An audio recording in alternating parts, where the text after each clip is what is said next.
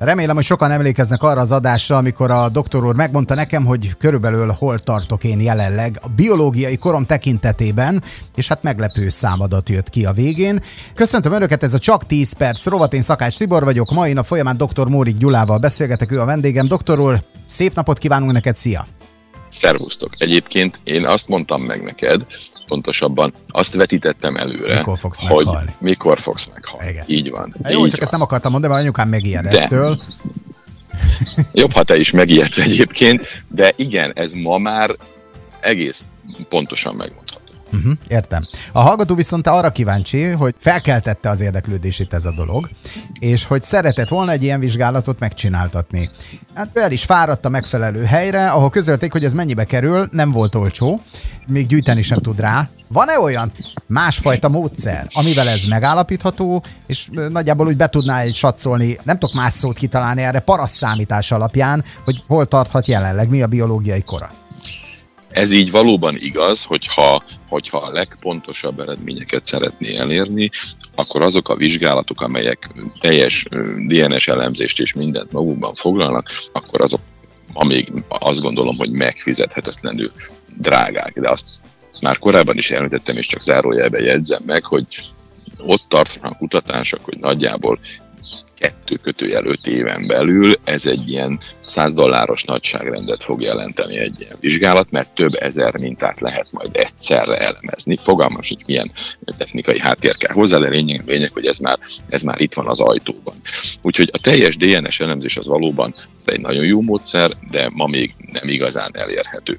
Létezik egy másik metódus, ahol 60-70 paramétert vizsgálnak, különböző adatokat gyűjtenek a, az emberi szervezetről.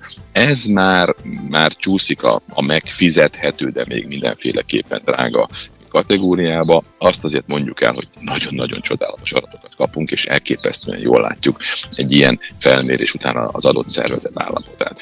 Ez lesz a jövő, személyre szabott vizsgálat, személyre szabott orvoslás, tehát több tucat adat, akkor valamilyen neki az adatok alapján alkalmas életmódváltás, valamilyen paraméter változik, akkor újra olyan mérünk. fura ez, ez egy olyan piacképes termék. Most nem akarok az amerikai kollégáknak itt ötleteket, meg alternatívákat adni, de milyen szuper lenne, hogy a vércukorméréshez, vagy egyéb méréshez kapcsolódóan, vagy, vagy ahhoz hasonlóan lenne vércsepp analízis, és akkor mondjuk egy ilyen skálán keresztül mutatná, hogy jelenleg te hol tartasz.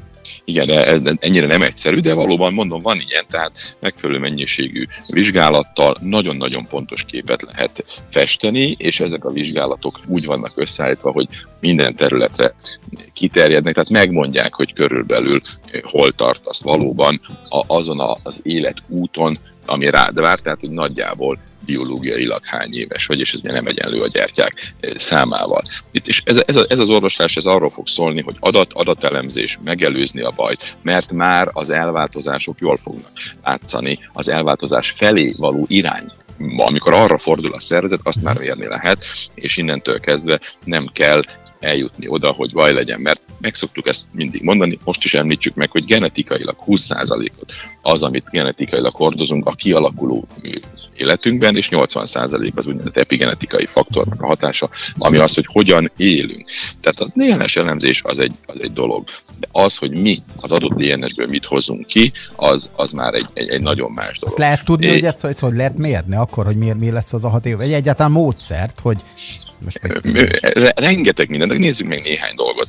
Először is azzal szeretnék a hallgatónak segíteni, hogy én is kidolgoztam és használok egy hasonló rendszert, ami nagyságrendekkel kevésbé költséges, kicsit időigényes.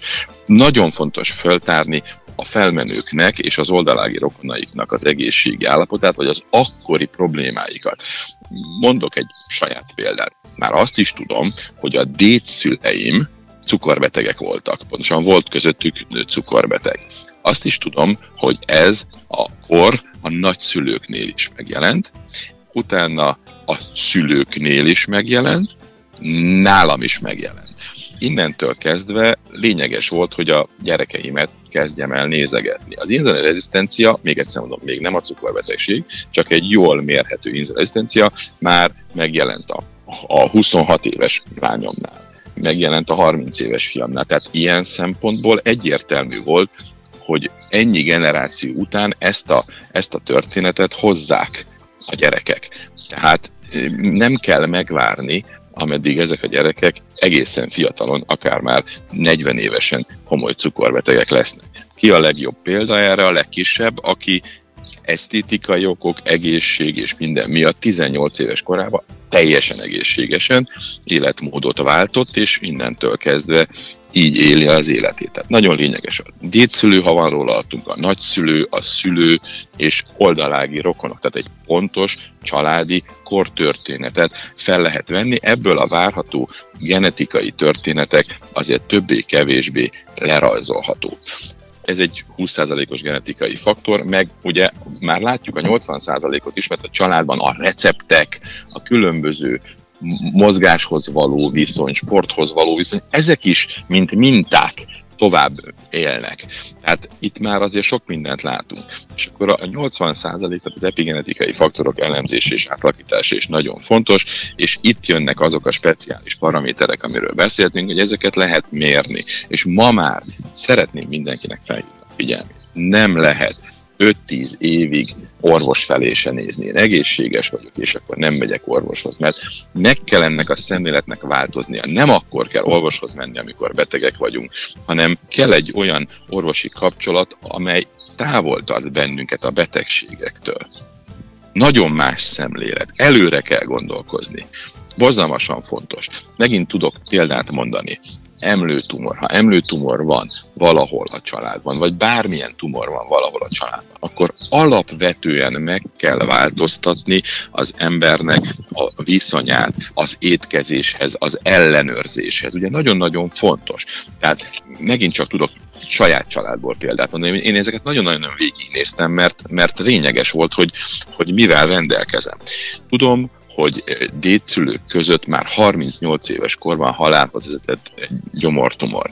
A nagyszülőknél 70 éves korban. És voltak különböző ilyen tumor megelőző állapotok szülői szinten is. Akkor én már nem vártam meg, hogy ebbe a helyzetbe kerüljek, hanem megtettem azokat a szükséges intézkedéseket, amelyel ezeket a dolgokat el tudom kerülni, és kvázi tumorosnak tekintem magam, azaz azt jelenti, hogy évente ellenőrzöm, hogy, hogy ezzel a dologgal mi újság, és mindent megteszek, hogy elkerüljem.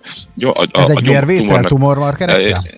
A tumormarkerek egy nagyon érdekes megközelítés. A tumormarkerek nem arra valók, hogy, hogy tumort keressünk velük. A tumormarker arra való, hogy egy meglévő tumornak a, a változásait diagnosztizáljuk vele. Tehát a, a tumormarker, ha pozitív, az nem jelenti azt, hogy tumorod van, ha a tumormarker negatív, az nem jelenti azt egyértelműen, hogy nincs tumorod. Tehát ez nem ennyire direkt összefüggés, nem, nem erre való. De sajnálatos módon, ha valakinek ilyen fogékonysága van, akkor az étkezésén kell változtatni, akkor sajnálatos módon gyomortükrözést rendszeresen kell csináltatnia, kerülnie kell a forró ételeket, a túlzott alkoholfogyasztás, különböző vegyi anyagokat, stb stb. stb. És igen, ott van a diagnosztika fontossága. Ha valakinek családjában vastagbéltumor volt, teszem azt, akkor nem 50 éves koromban kezdek el kolonoszkópiát, tehát vastagbértükrözést bevenni a vizsgálatok közé, hanem már akár 35 évesen, mert azt mutatják a tapasztalatok, hogy bizony egészen más szűrővizsgálatok kellenek annak, akinek a korábbi szülői részén ezek a betegségek már előfordultak. Tehát abszolút módon mást kell csinálni. Az egész szervezet működését nézni kell. Ha valakinek a családban emlőtumor volt, akkor bizony akár negyed évente el kell menni emlő ultrahangra, az nem sugárzás, semmi probléma bajom nincsen vele, megnézeti és, és eljön. Tehát lényeges, hogy mi történik, vizsgálni, előre menni, előre gyűjteni adatot, ez a hatékony gyógyítás. Egy tumor ellen akkor tenni, Tibi, amikor már kialakult, sajnálatos módon a legnagyobb balgaság és a legrosszabb hatékonyság. Tehát egyértelműen meg kell ezt előzni. Hát akkor kellemes hétvégét kívánunk ezzel az áromondattal, mert az időnk az letelt, ha van kérdésük, akkor állunk rendelkezésükre www.csak10perc.hu, ezen az oldalon hallgathatják vissza az adásokat is. Doktor úr, további nagyon kellemes pihenést kívánunk nektek, és legközelebb megint találkozunk. Itt leszek.